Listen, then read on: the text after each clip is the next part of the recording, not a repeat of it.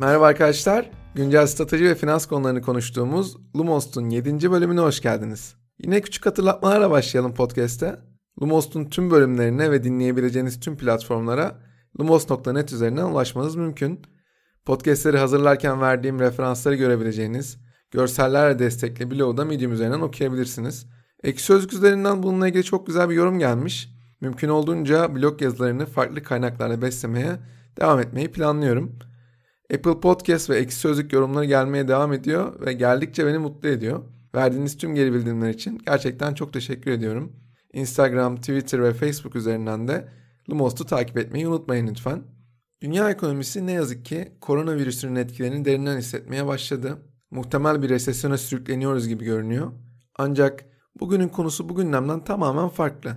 Abonelik tabanlı iş modelleri üzerine konuşacağız bugün. Önceki bölümlerden farklı olarak bu bölümde tek bir şirket olmayacak. Türkiye'den ve dünyadan birçok şirket üzerinden analizler yapacağız beraber. Peki nasıl bir planımız var? İlk olarak abonelik temelli iş modellerinin geçmişine gideriz. Bu modelin şirketler ve kullanıcılar için sağladığı avantajlardan bahsederiz. Sonra Türkiye'den ve dünyadan ilginç bulduğum örnekler var. Sizlere bu örnekleri anlatırım. Bu modeli kullanan bazı şirketler de gerçekten çok başarısız oluyor. Bu şirketlerin neden başarısız olduklarını da beraber analiz ederiz. Bonus olarak Türkiye'den iki şirket için önerilerde bulunup podcast'i kapatmayı planlıyorum. Hadi başlayalım. Abonelik temelli iş modellerinin geçmişi 16. yüzyıla kadar uzanıyor. Savaşlar sonucunda topraklar el değiştiriyor ya da yeni yerler keşfediliyor. Bu sebeple haritaların güncellenmesi lazım. Avrupalı haritacılar ne yapıyor? Kaç adet harita sıcaklarını bilmedikleri için haritaların güncelleme maliyetini üstlenmek istemiyorlar. Bu problemi nasıl çözebilirler? Müşterilerine tek bir harita satmak yerine onları abone olmaları konusunda teşvik ederek. Sonrasındaki yıllarda özellikle basılı yayın tarafında abonelik her zaman çok kullanılan bir model. Ancak çeşitli sebeplerden dolayı diğer sektörler tarafından bir türlü benimsenmiyor. Bunun bana göre en temel sebebi ödeme sistemlerinin henüz istenen esneklikte olmaması. İşletmeler milyonlarca müşteriden tekrarlı ödemeleri tahsil etmek için yeterli bir altyapıya sahip değiller. Kredi kartları geliyor, PayPal, Stripe gibi dijital ödeme platformları yaygınlaşıyor. Böylece büyük insan gücü olmadan da tekrarlı ödemelerin alınabilmesi mümkün hale geliyor. Abonelik iş modellerinin önündeki bir başka engel ise lojistik problemleri. Bu problem de yıllar içinde çözülüyor. Geçtiğimiz bölümde anlattığım Amazon örneğinde olduğu gibi lojistik alanındaki gelişmeler fiziksel ürün tarafındaki gönderimlerin daha verimli ve uygun maliyetli hale gelmesini sağlıyor. 16. yüzyıldan başladık. Günümüze doğru hızlı bir şekilde gelelim. 2010 yılından itibaren abonelik tabanlı iş modelleri hızlı bir yükselişe geçiyor. Zuora'nın sağladığı veriler var. 2012 yılından bu yana abonelik tabanlı iş modeline sahip şirketler gelirlerini hem parakende sektörüne hem de S&P 500'e göre 5 kat daha hızlı arttırıyorlar. Deloitte de bir araştırma yapmış. Deloitte'e göre 2020 sonuna geldiğimizde gelişmiş ülkelerdeki tüketicilerin yarısından fazlası aylık 4'ten fazla aboneliğe sahip olacak. Dijital medya bazlı aboneliklerin yanı sıra tüketici ürünlerinde de abonelik modeli giderek yaygınlaşıyor. Bu kadar hızlı büyümenin arkasında teknoloji altyapısındaki ilerlemelerin büyük etkisi var. Bunu kabul ediyorum. Ama tek sebep bu değil. Abonelik modelleri işletmeler için istikrar, tüketiciler için de uygun fiyat ve kolaylık sunuyor. Yani denklemin her iki tarafının da kazandığı ideal bir durum var. Önce şirketler için avantajlarla başlayalım. En sık yapılan hatalardan biri şirketin finansal anlamda ne kadar sağlıklı olduğunu şirketin sadece karlılığı üzerinden yorumlamak oluyor. Ancak şirketler bazen kar etmelerine rağmen ortada nakit olmayabilir. Şirketin harcamalarını düzenleyebilmesi, satın alma veya yatırım kararlarını daha sağlıklı bir şekilde alabilmesi düzenli nakit akışına bağlı. Düzenli nakit akışı sağlayamadığınızda ne oluyor peki? Bunun en güzel örneğini yakın zamanda Aselsan'da görmüştük. Aselsan 2019 yılı 4. çeyreğine kadar satışları ve karlılığı pozitif olmasına rağmen tahsilat konusunda sıkıntılar yaşadığı için sürekli olarak nakit akışı problemleri yaşıyordu. Nakit akışı problemini yaşadığı bilançolar sonrası borsada ciddi değer kaybettikten sonra son bilançoda ne oldu? Nakit akışı probleminin çözüldüğünü gördük. Bu sayede Aselsan Borsa İstanbul'dan tamamen pozitif ayrışmaya başladı. Peki tüm bunları neden anlatıyorum? Bir şirket için düzenli gelir elde etmek oldukça kritik. Şirket düzenli ödemeler sayesinde gelirini garanti altına aldığında ya da en azından tahmin edilebilir bir seviyede tuttuğunda maliyetlerini de kontrol edebilir hale geliyor. Bu anlamda abonelik tabanlı iş modelleri yatırımcılar tarafından en çok sevilen iş modellerinden biri. Şimdi ilk sebebi bitirdik. Bir başka sebep ise şirket abone sayısını arttırdıkça yaşam boyu müşteri değeri, müşteri kayıp oranı gibi metrikler hakkında çok daha sağlam bir görüşe sahip oluyor. Bu sayede müşterilerinin takibi ve tahmini de kolaylaşıyor. Çok uzun yıllar boyunca şirketler müşterilerinin ne istediklerini anlamakta çok zorlandılar. Şirketlerin müşterilerini anlayamamasının temelde iki sebebi var. Bunlardan ilki eğer sadece kendinizin kullanacağı bir ürün geliştirmiyorsanız müşterinizin ne istediğini tahmin etmek neredeyse imkansız. İkinci sebep ise müşterilerinize fikirlerini sorduğunuzda size ne istediklerini söyleme konusunda oldukça kötüler.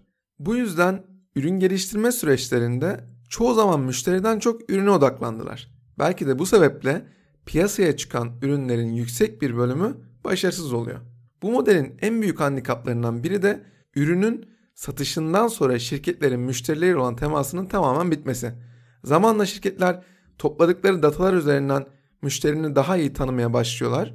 Şirketler müşterilerini daha iyi tanımaya başladıkça da onların aslında bu modelden pek de mutlu olmadıklarını fark ediyorlar. Müşterilerin aslında bir ürünü satın almak istemediklerini, onların gerçek isteğinin o ürünü kullanabilmek olduğunu anlıyorlar. Yani müşteriler ürünün sahipliğiyle ilgilenmiyorlar. Clayton Christensen tarafından Jobs to be Done Framework olarak isimlendirilen bu düşünce şekli, şirketler müşterilerini anlamaya başladıkça daha da anlamlı hale geldi. Bu yeni dünyada ürün geliştirme sürecinin merkezinde müşteriler yer almaya başladı. Abonelik tabanlı iş modelleri müşterilerle şirketleri sürekli ilişki halinde tutuyor. Bu sayede şirketler kullanıcıların ürünlerle nasıl etkileşimde bulunduklarını anlarken daha derin bilgiler de edinmeye başlıyorlar. Bu bilgiler de ürün inovasyonu ve pazarlama konularında kullanılarak yepyeni bir fayda yaratıyor. Şu ana kadar hep şirketler için oluşan faydalardan bahsettik. Şimdi biraz da olaya müşteri penceresinden bakalım. Abonelik tabanlı servislerin en büyük avantajı daha fazla çeşitlilik sunması olabilir. Biraz klişe olacağının farkındayım ama yine de söyleyeceğim.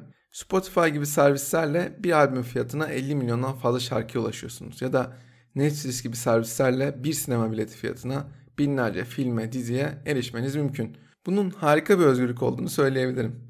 Abonelik modelleri satın alma maliyeti, sorumluluğu ya da karmaşası olmadan birçok farklı ürüne sahip olma hissi veriyor. Bir de bunun dışında şu an yaptığımız harcamalar oldukça artmış durumda. Konut, sağlık, ulaşım, eğitim bunların hepsi büyüdükçe büyüyor. Abonelik tabanlı modeller tüketiciye özellikle maliyet tarafında çok büyük faydalar sağlıyor. Tek seferde yüksek bir masraf yapmanız yerine aylık abone olarak çok daha mantıklı harcamalar yapabiliyorsunuz. Tüketiciler için bir diğer avantaj da seçim yapmanın zorluğunu ortadan kaldırması. Bir kere doğru seçim yapıyorsunuz, bir daha düşünmenize gerek kalmıyor. Yüksek maliyetli harcamalar yaparken hata yapmaktan ister istemez korkar insan. Abone olduğunuzda daha az endişelenmeniz olası. Son olarak abonelik modelleri daha fazla özelleştirme fırsatları yaratıyor. Kişiye özel öneriler, katmanlı fiyatlandırmalar. Bu şekilde aboneler çok daha hizmetler alabiliyorlar. Yani denklemin iki tarafı içinde çok ciddi avantajlar görüyoruz. Bu sayede de kişi başına kullanılan abonelik servis sayısında da hızlı bir artış oluyor. Dünyaya benzer şekilde ülkemizde de en popüler abonelik servisleri Netflix ve Spotify. Dijitalden fiziksele dönünce bir anda dünya değişiyor ve spor salonlarının ciddi bir hakimiyetini görüyoruz. Spor salonları aslında bir kumar oynuyor. Ne kumar oynuyor? Diyorlar ki biz kapasitemizin çok üstünde abone sayısına ulaşalım. Nasıl olsa herkes aynı anda gelmez. Aslında birçok seferde de haklı çıkıyorlar. Fiziksel dünyada verdiğiniz hizmetin lokasyon sayısı arttıkça abonelik hizmetinin sağladığı avantajlar da artıyor. Bunun en güzel örneği McMcFit. Mars Sportif'e ait olan McMcFit, Türkiye'nin 13 büyük şehrinde 96 spor salonuyla hizmet veriyor. Şirketin yaklaşık üçte bir esas holdinge kalan kısmı ise Aktere gruba ait. McFit'in sağladığı en önemli avantaj ne? Esnek üyelik modeliyle istediğiniz McFit'e gidebilme şansınızın olması. Ulaşım tarafına bakalım bir de. Ulaşım tarafında da çeşitli abonelik modelleri deneniyor. Türkiye'de çalışanlar için servis hizmetini optimize etmeye çalışan Volt Lines yine teoride oldukça iyi bir fikir. Ana hedef kitle olarak servis hizmeti olmayan, benzer saatlerde benzer yerlere giden şirketlerin çalışanları belirlenmiş. Daha önce Ford Otosan'ın kurum içi girişimi rezervist tarafından denenen bu fikir hem konfor anlamında hem de maliyet anlamında önemli kazanımlar vaat ediyor. Türkiye'de denen bir başka ilginç fikir de kahve dünyası tarafından sunulan sınırsız kahve üyeliği. 95 TL ödüyorsunuz. 200'den farklı lokasyonda 60 dakikada bir kahve almanız mümkün hale geliyor. Şimdilik deneysel diyebileceğimiz bu modelin yakın zamanda başka markalarında kullanmasını bekliyorum ben. Deneysel diyorum çünkü başlangıçta fiyat olarak 65 TL'ydi ve süre olarak 30 dakikada bir kahve almanız mümkündü. Ama şu an muhtemelen tahmin edilenin çok üstünde bir kullanım olduğu için kahve dünyası değişiklik yapmak zorunda kalmıştı. Türkiye'deki örneklerden sonra şimdi biraz da dünyadaki örneklere bakalım. Bu anlamda tahminlerin aksine otomotiv ve havacılık sektörleri oldukça aktif. Otomobil endüstrisinde abonelik tabanlı iş modellerinin giderek yaygınlaştığını görüyoruz. Zipcar Move gibi servislerin yanında Volvo'nun, Audi'nin, Mercedes'in hizmet olarak ürün konseptini benimsemeye başladığını görüyoruz. Bu sayede kullanıcılar doğrudan bir ürünü satın almak yerine aylık ya da yıllık sabit bir ücret ödeyerek o ürünü kullanabilir hale geliyorlar. Sahip olduğunuz aracı kolay bir şekilde yeni bir modelle değiştirebilmeniz, kasko, bakım, yol yardımı gibi hizmetlerle uğraşmamanız bu tür servisleri oldukça cazip hale getiriyor. Şimdi otomotivden havacılığa atlayalım. Havacılık sektöründe ise abonelik modelleri daha sık seyahat edenler için seyahati daha ucuz hale getiriyor ya da onların zamandan tasarruf etmesini sağlıyor. Havalimanlarında daha az zaman harcama vaadi sık seyahat eden yolcular için oldukça değerli. Flyline isimli şirket de yıllık 50 dolar karşılığında size çok daha ucuza uçmanızı vaat ediyor. Nasıl oluyor bu? Yurt içi rezervasyonlarda ortalama %10-15, uluslararası alanda da %20 ila %60 arasında bir tasarruf sağladığını söylüyor. Büyük ticari hava yolları da çeşitli denemeler yapıyor. Bunların en önemlisi bence Delta. Delta 2019'un sonunda SkyMiles Select isimli bir abonelik paketi tanıtmıştı. Bu pakette öncelikle biniş hakkınız, ekstra bagaj hakkınız, uçuş sırasında yiyecek içecek ikramınız gibi faydalar var. Paketin fiyatı 59 dolar.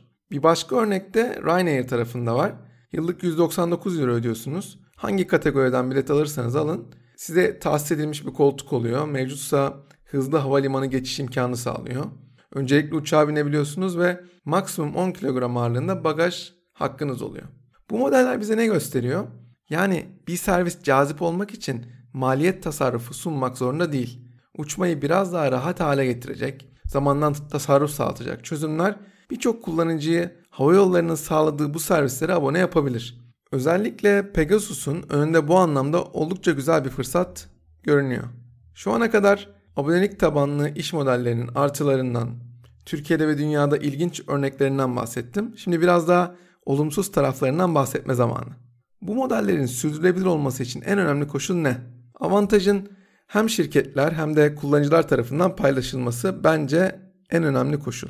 Şirketler daha fazla kullanıcıyı çekmek uğruna karlılığı tamamen ikinci plana atabiliyorlar zaman zaman. Bence bunun en güzel örneği MoviePass. Türkiye'de Sinemya'ydı. MoviePass ne yaptı? Kullanıcılar için sistemi o kadar cazip hale getirdi ki şirket kolaylıkla abonelik tabanını 3 milyondan fazla kullanıcıya ulaştırdı. Bu şirketlerin oynadığı aslında çok basit bir kumar var. Diyorlar ki insanlar bizim sistemlerimizi o kadar da kullanmazlar.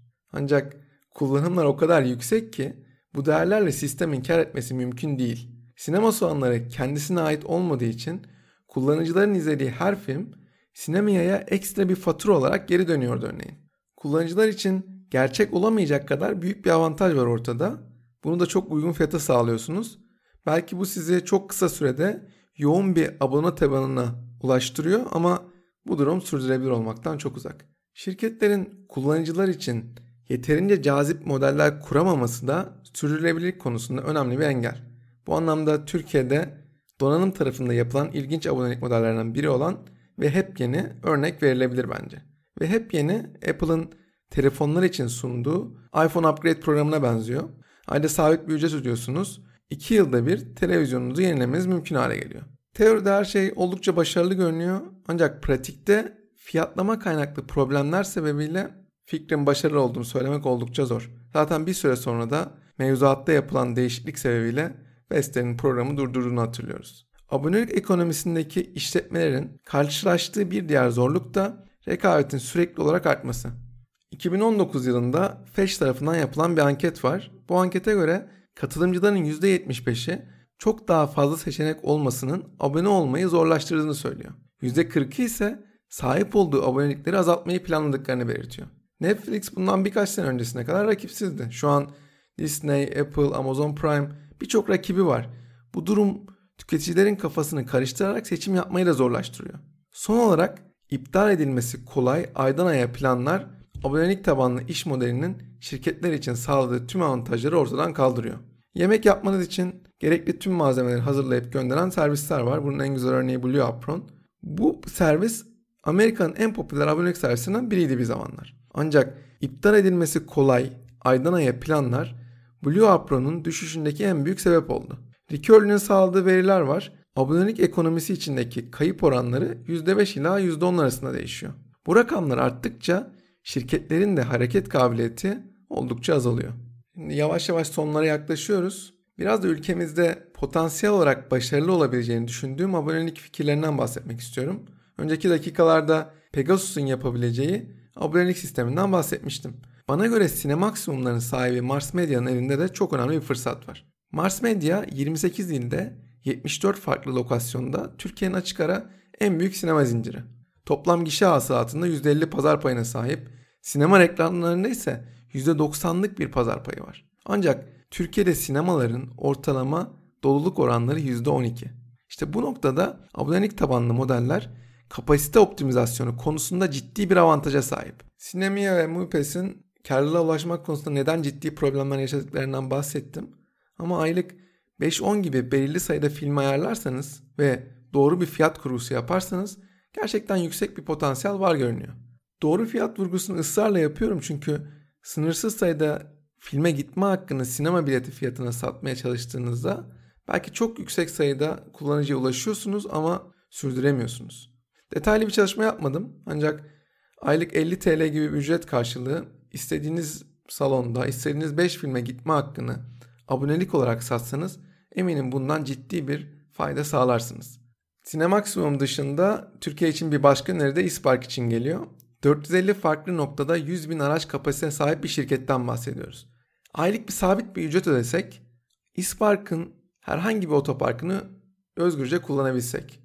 Bu hem İspark'a tekrarlı ve takip edilebilir bir gelir imkanı sağlar hem de bize çok önemli bir esneklik kazandırır. Şimdi tüm podcast'i toparlama vakti.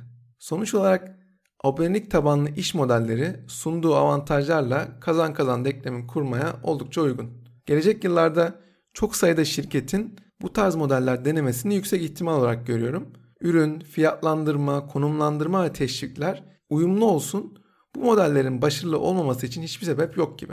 Konuya ilgi duyanlar için Tin Tuzu'nun Subscribe isimli kitabını da tavsiye ederim.